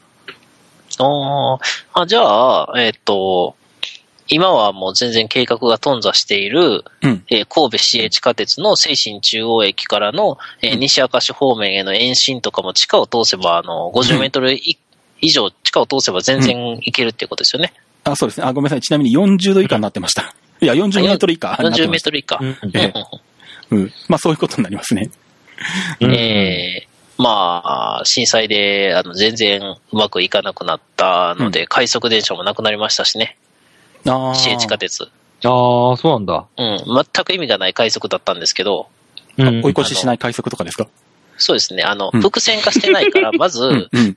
あの、待つのが地上に出て、うんえっ、と、いっぱいレールがあるところでしか、うんその、普通が待てないし、ああ、はいはい。うん。で、その、そうやってその、ね、追い越しができないと、うんうんえーそんなに対して早くもできないしっていうことで、えーうんなんか、全部で数分しか差がなかったはずですね。ああ。まあ、東京の東西線の快速みたいなもんですよね。うん、1時間ぐらい乗る路線で数分の差しか、あの、うん普通と快速がないって言ったら、うん。じゃあ普通を増発した方がいいじゃないかって話になりませんかね。もう一本増やしてちょっと詰めたダイヤにした方がいいんじゃないのっていう。うん。うん。まあ、割とありがちですなんかあねの。話題がうん、話題がすごくその、タロケンさんの番組っぽい感じで、ちょっとワクワクしちゃいますね。なんかね。うんまあその辺ってその、公共財としての土地利用に関するまあ法律ですよね。そうですね。うん。ううん。なんでまあ、その、こう、なんだ。その地下に埋まってるものをどうこうしていいとかそういうのにはな関係ないようですね。なるほど、なるほうど。ん。地下資源とは関係ないと。のようですね。はい。じゃあもしなんか資源、まあないところやるか。普通は、うん。ボーリング調査とか して。うんうん。まあもし、ね、たまに、たまたまなんかもうちょっとその、そういう調査で見つからなかったものが出てきたら、多分地権者とかに、お渡しとかになるんでしょうね。うん。まあ、普そ通うに、考えたら。そうなんでしょうかね。うん。ねうん。そこま、そこまで深いと、まあでも出るときは出るのかよくわかんないけど。まあその、40メートルぐらいだと大したものは出ないと思うんですけど、水はやっぱり出やすいでしょうね。ああまあ水とかは出るでしょうけどね。うんうん。うんうん。えー、というわけで、えー、投票行き、行きましょうと。うん。うんいきいきなりそこ持ってくね。そうそう そう。あの、もっとね、うんそういう、でも2001年の法整備でしたら、その辺やってた人たちとかってすぐに、あの、調べたら出てきますよね。ああ、そうですね。うんまあ、おそらく出そるうででししょょううね。ね。う。うんん。その辺の派閥の人たちを調べて、あうの、んこの人たちやったらもっとうん、なんかね、利用促進の法律を作ってくれるんじゃないかなっていううところを見越してやるとか、あとはその、えー逆に今ってほら、選挙期間じゃないですか。ええ。うん、そしたら、その、うんいろんなところで、うんえー街頭演説とかしてるので、そういう質問をぶつけてみたりとかね。おーああ、なるほどね。じゃあそうそうそだ大行動、空大行動。空中砲 みたいな。 地上40メートル以上は何か立てていいみたいうああ、今度は日照圏とか出てきそうですけど。ねな。それは実現するとは微妙だな。うん、上は厳しいかもしれない。えーまあ、そういうのをちょっとぶつけてみるのもいいかもしれないですよね。う。まあ、うね、そのなんだろう、あまりにこう、現実的に必要じゃないのにこう、個人の権利を認めてしまってるものとか、まあ実はちゃんと探したらもっといっぱいあるのかもしれないですしね。うん、まそうあ、だよね、この手のものはね。うん。まあ、あんま詳しくは言わないですけれども、ちょっと、現実にそぐわないというよりは、まあ、だいぶ昔にできた法律なので、んその、その辺を想定してなくって、うん。これは除外とかって言って、あの、その他のいろいろなものが含まれているはい。うん。権利としてね、うんっていうのはまあ結構ありますよね。うん。うん。うん。えー、だいぶ議論も煮詰まってきたところで、あの、タロケンさんがですね、はい。 えー、そういう視点ではい投票に行くとしたら、どの辺をうん。ですね、えー、なんだろう、候補者のどの辺を見られますかね。うーん。とりあえず、あの、鉄道ファンとしては、あの、深センの建設を推進してくれそうな。 めっちゃ趣味寄りだな。え、新しい路線でそうですね。ほうほうほうほうほう。まえーの路線、路線か。あーでも静岡、えええ。まあ、静岡はないですけど。静岡って、うんなんかそういう目処がつきそうな線ってあるんですかね線というか場所 うんいや、静岡はまあ多分、そんな予定はないとは思うんですけど。 あまあでも今のとね、ほころら、ヤンマさんが言ってたけど、はいヤンマさんが言ってたけど、ほら、政令指定都市になったらうん、地下鉄ができるかみたいな、そんなこあーとをちらっと言ってたけど、あーあでもなんかちょっと、どうなのかしらみたいなね。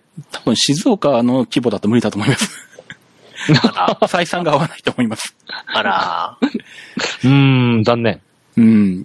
100, 100万いないとやっぱきついかな。仙台でやった100万だから。あ、そうかそうか、そう考えるとね、そうですよね。そうそうう。んそれ気になってこの間ちょっと調べたんですよ。あの、はい。ええなんええだ地下鉄があるところって人口規模どれぐらいなんだろうって調べていったら、仙台の方が静岡より上で100万、100万いたんですけど、静岡って700 70万ぐらいしかいないんですね。はーあ、そんなもんですか。で、今、静鉄、静岡鉄道っていう私鉄が市内に1本だけあって、あのえええなんえだえ東京で言うと東京品川間ぐらいの感じで、し新静岡、新清水間をまあ、走ってるんですけど、うんはいあの、2両の列車が4分から6分間隔とかでも全然問題ないっていうレベルなんで、あ、そう、あれ2両ですよね。そうん。う。なので、あの、その規模では地下鉄は絶対採算合わないんで、ううん。ーん、そういうことか。あー残念。逆にあれか。うん路面電車の方がいいかもしれないですね。そう、だから逆にその、静鉄って、まあ、ちゃんとした電車が走って、ちゃんとしたっていうかなんだ、普通の鉄道の車両が今走ってるんですけど、逆にもううん LRT にしたんじゃ、した方がいいんじゃないかっていう議論を地元でしてますね。あーはいはいなんはか、富山の方でめっちゃかっこいいの出てますよね。そうですね、あの、うん路面電車の現代版で、ヨーロッパなんかでは最う近んすごく普及してて、あの、うん導入してる都市が増えているんですけど、あうーんこ個人的には、あの、神戸うんのちょっと上の方とか、あの、路面電車走らせてほしいですね。ああ、神戸なんかいいですね。うん。うん。今ね、路面電車というか、ほえー、すごいレトロ調のええ。神戸のバスが走ってますね。ああい。、へえ。一瞬なんか電車かな何かなってよくわからないなっていう緑色のやつ。うーん。うん。ああいうのでね、ちょっと雰囲気もありますし、うん。で、ずっとなんかね、あの、街の真ん中は工事中で、一一車線ぐらいずっと使えないんだったら、どうせやったうんらそのところをですね、路面電車とか走らせたらいいのになって、ちょっと思ってますけどね。ああ、なるほど、なるほど。うんうんうんうんうんうん。さっき言われてました、あの、ね、都市の人口と地下鉄っていう話ですけど、うん。神戸150万ぐらいいるんで、ええ地下鉄あるんですけど、全然あの、役に立ってないですからね。まあ、あれなんですね。地下鉄もそこそこの、なんちゅうんだろうな、鉄、それなりの路線数と、その、経路っていうのかなうん。うが、ん。増えてこないと、やっぱり結構ぬ抜けが多いというか、その、なんだろう、いまいちこう利用しにくい地域っていうのが増えてしまって、結局バスで乗り継がなきゃいけないとかなったりするんですよね。うん。うん。だから、やっぱ最低ライン名古屋ぐらい、まあ名古屋もここ最近になってやっと増えてきたんですけど、うんはいはいそうするとあの、なんだ、東西があって南北があって、まあそれを保管するぐらいに斜めに一本走っていて、で、さらにぐるっと山手線みたいに一周回る感じとか、うん、まあ、うん大阪だとままあ、あ名古屋そうですよ大ね。阪環状線とかがまあね、周回の役割をしてますけど、まあ大阪だとこう、うん。東西と南北とで南北からずっと走って網の耳みたいになってたりとか、まあ、あれぐらいにこううん網羅しないと、やっぱりなかなか地下鉄っていうのも、こう、ず恩恵が預かれるところが少ないのかなっていうのは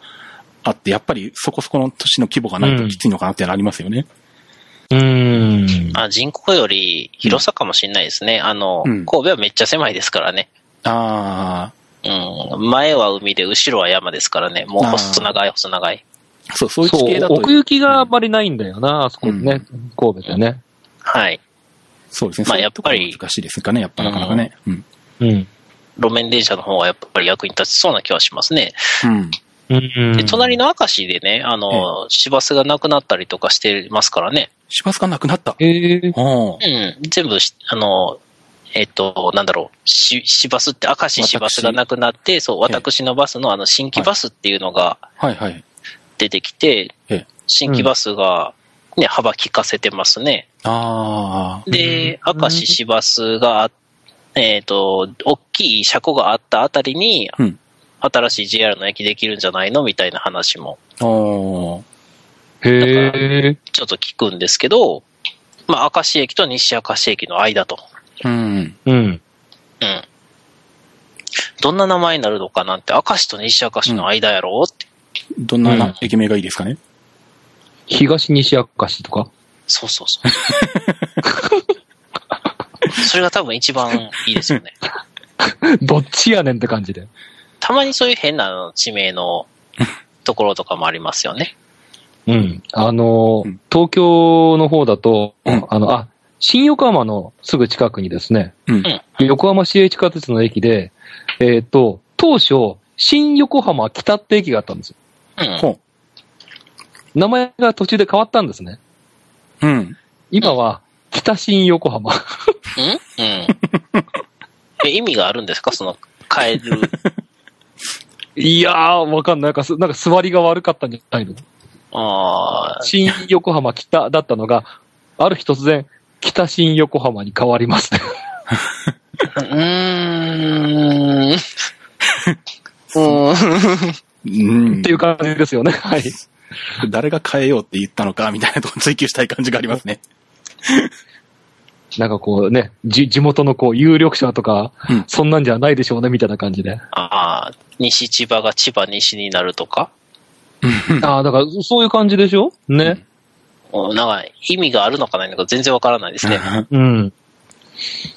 あの、例えばその、音が被ってるはい。とかだったらわかるんですけどね。う。うんんううん。んうんうん。うんさっき言ってたあの、西明石西駅とかってもしできたら、西西明石にはしないわけじゃないですか。西明石西。うん、まあ、ない、ないでしょうけどね。うん。西明石東とか、ひ、 あの、西明石東と東西明石とどっちが座りがいいかなって、いや、そんな、もうちょっと別の地名にしようよみたいな ね、ことになってきますやん。西明石を西新明石明石にすればいいのに。新明 石。いや、新幹線駅で、まあ、東広島とかできたけど、それまではあの、何、この、東西南北がついてるっていう駅は、 新幹線でなかなかなかったので、あー、なるそほうですよね、言われてみればね。 うんうん東広島ができる前は西明石だけだったはずだな、確か。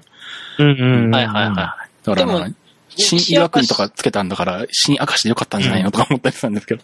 い。ね。まあ、一応在来線 JR でも西明石ですからね。まあ、もともと駅があったからでしょうね。なかったら多分新明石とかだったんでしょうけどね、きっと。うんうんうん。ああ、そうかそうか。なんか駅名の変遷っていうのもちょっと面白そうですね。長岡京はあの昔うんコータリだったよとかね。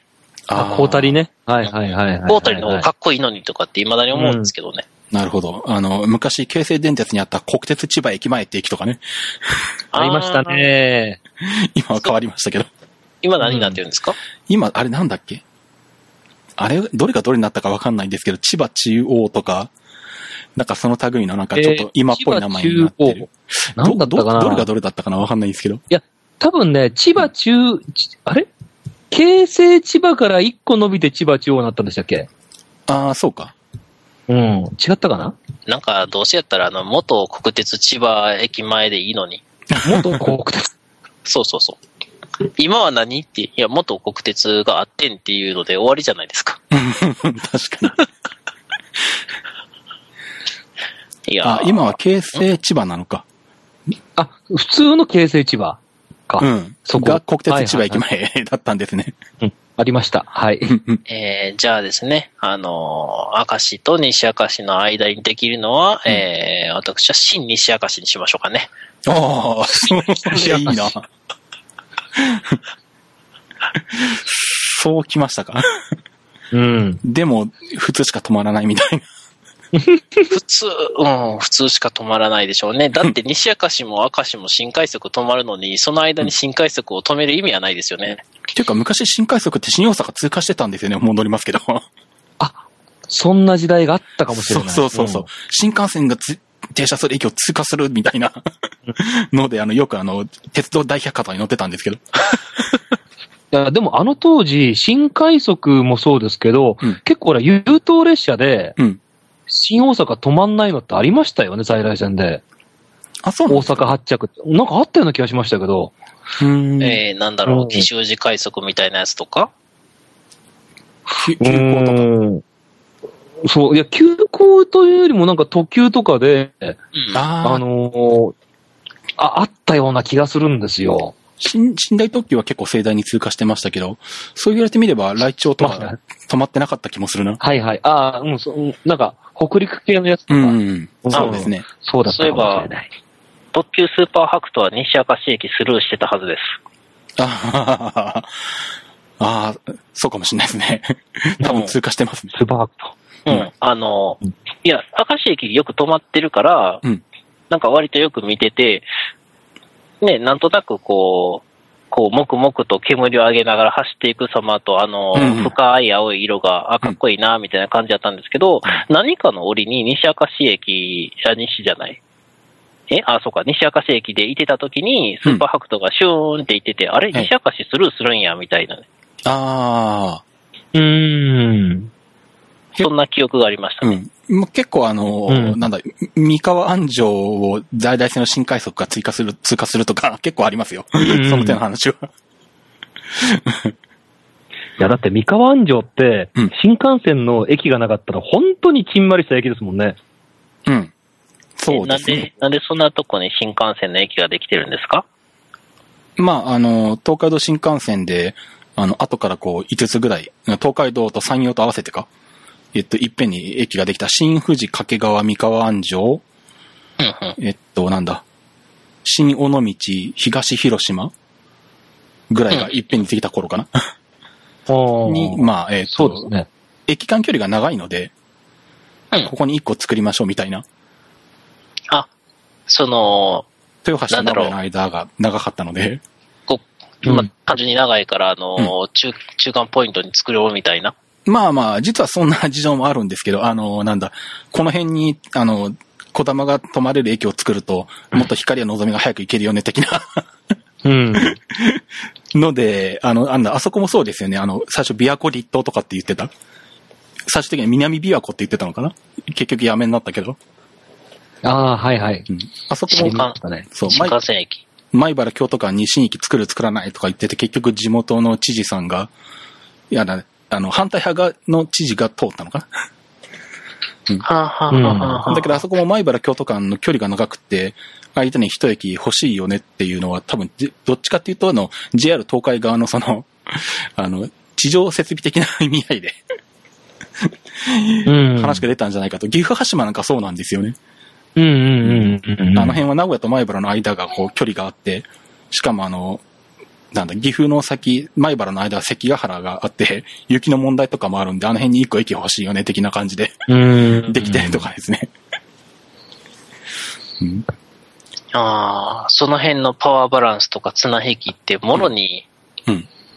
関わってきますよね。まあ、特に新幹線のね、新しい新幹線の路線ができるときに、駅をどっちの市に作るんだとか、燕三条みたいな間に作りましたみたいなのとか。うん。 まあ、それにねうん、あとほら、新幹線ってえ作るのは、推進するのはすごくいいんですけどう、ん。うんあの、ほら、並走して走ってる在来線の地域が、ええすっぱり切り捨てられちゃうことって多いじゃないですか。ああ、もう最近は基本的に並行在来線は、第三セクターに移管するとかですもんね。経営です分離よがね。原則ですからね。うん。うん。だからあれってやっぱりちょっと、ね、これって極端すぎるだろうっていう気がうん。しちゃいますよね。まあ、ね、地元の皆さんにしてみれば結構切実な問題かもしれませんけど、ああ、北海道新幹線とかはきつそうですね、かなり。いや、かなりきついですよね。うん。うんだって上越だって水上から先行って相当えぐいじゃないですか。うん。まあ、気本に当何に本。しかないですからね。そうですね。豪雪地帯ですし。うん。中野新幹線の並走の新越本線に至ってはね、JR じゃなくなってしまいましたし、ああ、そういえばそうですもんね。うんうん信濃鉄道とかななって、しかも横川軽井沢間なんか廃止になりましたからね。ねえ。だから、んあそこ、ちょんぎるで言うて何があったんだろうっていうのは全然未だによく、わわかんないんですけどあれはもう単純にあの、経費の問題です。うん。要は峠を越えなきゃいけないから、あの、そのとこの区間のためだけにこう、後押しする電気機関車を用意してとか、 63をね。そうですね地上設備もそれなりにこう、持っとかなきゃいけなくてとかっていうふうにうん。ええなる。と、まあ、特急が通過してる間は良かったんですけど、新幹線が走るようになって、普通電車が走るだけだと採算合わないっていうことですようね。ん、なんなんか、あの、いわゆる、その、感染レベルでの、うんなんだろう、その、スパッと、そのうん、廃止と言っていいのかの、あれですけど、えあの、なくなっちゃったのって、まじまじと見ましたからね。え。うん。意外とそういうのってないじゃないですか。まあ、あれは本当に本線の真ん中の一部だけを廃止っていうのはまあ珍しい例ですけどね、本当に。ですよね。うんちょっとあれは、なんだろう、すごくショックな感じがしましたね、当時ね。まあね、本当にあんなことをやるとは思わなかったですけど、うんえー、やっちゃうんだ、みたいな感じで。ね、それはありますね。うん。ああ。なんか、あれですね。うん。昔って、こう、私鉄で走ってたやつを国がええ。接収してたじゃないですか。ああ、鉄道航空化法ですね。 そうですね。はいうんで、それ今度は、あの、いらんようになったから、あの、払い下げみたいな、まあ、お前ら勝手にやれ、みたいな感じで、うんうちはやらないみたいな。まあ、感じにも取れますよね。まあ、まあ、国鉄ではなくなったんですが、まあ、それに形で近ではいないすよんですね。けど。うん。まあ、確かにそういう面はありますよね。うん。 うん。こういう流れになってしまっているのでしょうかということで、えー、はい。とね、そういうのを阻止するときは、うん。。えー、ぜひ、うん。その先、うん、やっぱ地方選挙の方が重要なんですね、あの鉄道ってねそうか、鉄道だと地元密着になるか。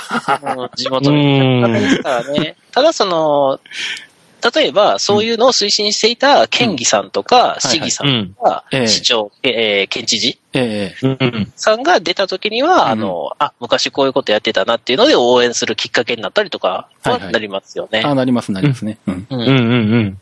最近でもその、うん私のところの選挙区では、えええーなぜか彦根の副市長さんが立候補してたりとか、ほう。ほうんと、なんか関係あるのかなってちょっと今調べてるところなんですけど、おう。ーうん。なんか、大見鉄道と関係があるとか、そんなことはないか。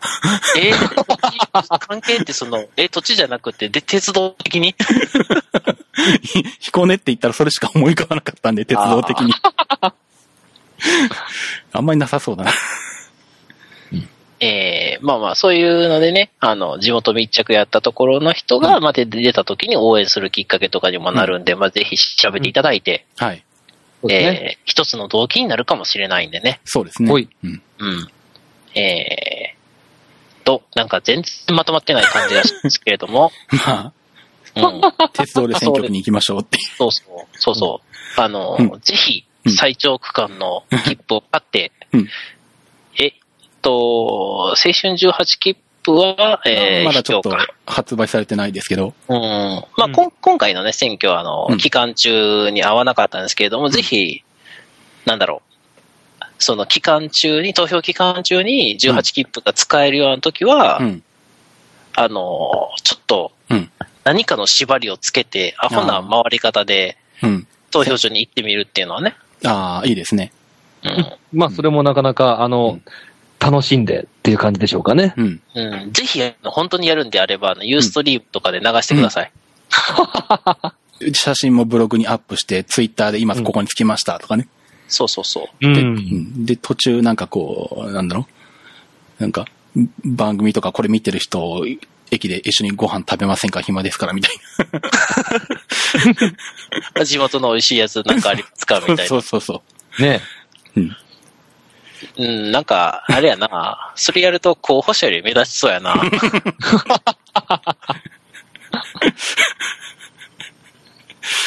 まあ、むしろあの、なんだろう。鉄道を乗り継いで、 はい、ダメか。選挙区から出ちゃダメか。 選挙区が、うん。いや、不在者投票で。 わざわざ。わざ旅わざ行。旅行中なんでって、こう、旅行の予定が入ってるんでって言って、何かでこう、向こうの方から投票みたいなね。あれって地元じゃなくてもできるんでしたっけあの、だから不在者投票っていうのは、期間、えっ、と、期日前投票とは違って、あの、出張ですとか、旅行など、で、あの、その投票期間中に住民票がある場所に、えーうんい入れない場合はいはい。に、その、遠隔地から投票することができるシステムですんで、あ、そうなんだ。はい。うーん。え、合ってますよね。うん、大丈夫だと思います。はい。えっ、と、一応確認しとこうか。じゃあ、えーなんだろう。えっと、例えば僕が北海道のどこかの町で投票するとかっていうことも、手続きを踏めばできるかもしれないと。そうですね。選挙期日そうにです投票ねいけない人が、公示日または公示日で翌日から選挙日の前日までの期間に、不在者投票管理人の管理する場所及び現在地で投票することができる制度であると。おーうんうんうん。なるほど。じゃあ、えっ、と、選挙のたびに、うん今回は稚内とか、今回は指宿枕崎とか。そうそうそうそうそう。え、それって現地の、どういうところで受け入れてくれるんですかね行った先の。えっ、と、選挙管理委員会ですとか、不在者投票ができる施設として、まあ、あの、病院とか老人ホーム、うん。んうんうんで、または外洋高校中の船員であれば、ファクシミリでの投票なんかもできますと。あ、そんなことができちファゃックうんスでだ。もいいんだ。へえ。あの、ただしこれ外洋高校中の船員などに限られてるようなんで、まあ、うん普通の人はできないかもしれないですね。えーじゃあ、秘境駅からとかはダメなんですね。 秘境 駅。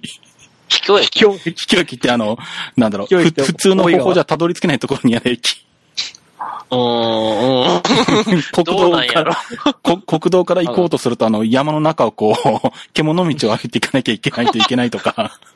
それは、あのー繋がってるんですか、ね、お大井川鉄道の奥とか、 あとあの、ーそうです、ねそうです。うん。あの、あのあとあれお奥あれあの大井古城駅みたいな。黒部峡谷とかあっちの方ですかね。そうですね、あの、北海道のね、なんかあの、南幌のべとかね。降りたら何もないみたいなところとか。うん。山と海に囲まれてて、船と鉄道以外は、こうね、あの、外に出れないみたいな、おおぼろみたいな駅とか。 小ぼろか。今、小ぼろにいるんで、みたいな、その日は小ぼろにいるんで、そっからなんかファックス、ファックスないや。どうするんだろう。 そういうのはダメですね。すごいな、本当に。いかに今日、あ、エクストリーム投票。エクストリーム投票。そうそうそう。おー。いかにこう極限な状況から投票するかを競う。ああ、うん。あの、とりあえず、えっ、と、串本の沖合 の郵便ポストから投票するとか、確かなんか海の中にありましたよね。そうなんですか。うん。あ、そうなのえ、なかったでしたっけなんか、え、どこだったっけ沖縄やったっけスキューバーダイビングでないといけないところにポストがあるんですよ。あ、なんか、なんかそれって、前テレビで見たような気がする。ほうほうほそれはどうやって郵便局の人は集めてくるんですかね。う。うん、まあ、潜って。 マジで。はい。うん えーエクストリーム投票。 あ不在者投票を、あ の、いかに活用するかっていう。 極限まで活用する。うん挑戦するみたいな。まあ、鉄道日特的には、あの、鉄道エクストリーム投票を、あの、皆さん、あの、どんな投票されますかっていうことで、えそうー募集してみるとか、あの、こういうことやりましたっていうメールを、あの、募集しますと。あの、ポストがある秘境駅を募集して、そこに行って投票するみたいな。うんうん。うん。それいいな。えーっとですね、不在者投票っていうのは、ええ。全国どこの市町村区の選挙管理委員会でも投票が可能ですと。ほうほで、旅行先でも可能です。う。おうで、あらかじめ登録地である選挙管理委員会に投票用紙等を郵便で請求す請求する必要があると。はい。うん。まあ、あの、だから、この日無理やから、あの、うん不在者投票用の用紙をくださいよっていうことで請求しておきましょうと。おうおお。うん。あ、じゃあそれを持ってないとダメなんだ。そうですね。なので、うんはい。えー、郵便がもし事情、郵便事情によって選挙期日を過ぎた場合には無効となってしまうので、ちょっと注意は必要ですけど、おーああ、じゃあ、そのスキューバダイビングでしか行けないところだともう今から出ないとダメぐらいな感じですよね。うーん、何日に一回あれ収集してるのかわからないんですけ ど、 ですよね。どうしますポストの横にあの、毎朝7時半、8時、10時半とかってあの、6回ぐらいあの、収集してたら。あの、6回潜りに来るわけね。 そうそうそう。これ絶対あの、郵便局に趣味でやってるやろ、みたい な。潜りたいんやろ、っていう感じのね。そしたらえーありがとうもう、ポストの、ポストの横でぼーっとこう、なんかね、寝っ転がりながらこう、あの、配達員さん来ましたってツイッター でつぶやきますよね。一緒に写真撮って。ああ、ここからエクストリーム投票しました。そうそう。投票ナウとか言って、写真付きで。ああ、いいなあでも、うん、不在者投票と鉄道って、あ、はい、あれですよね。親和性高いかもしれないですそね。うですね。えー、というわけで、えー、なんだ、エンターテインメントな投票を楽しみたい方は、ぜひ、はい。エクストリームに。チャレンジをとね。はい。はい。こんな感じでいいのかないいんじゃないでしょうか。いや、ああね。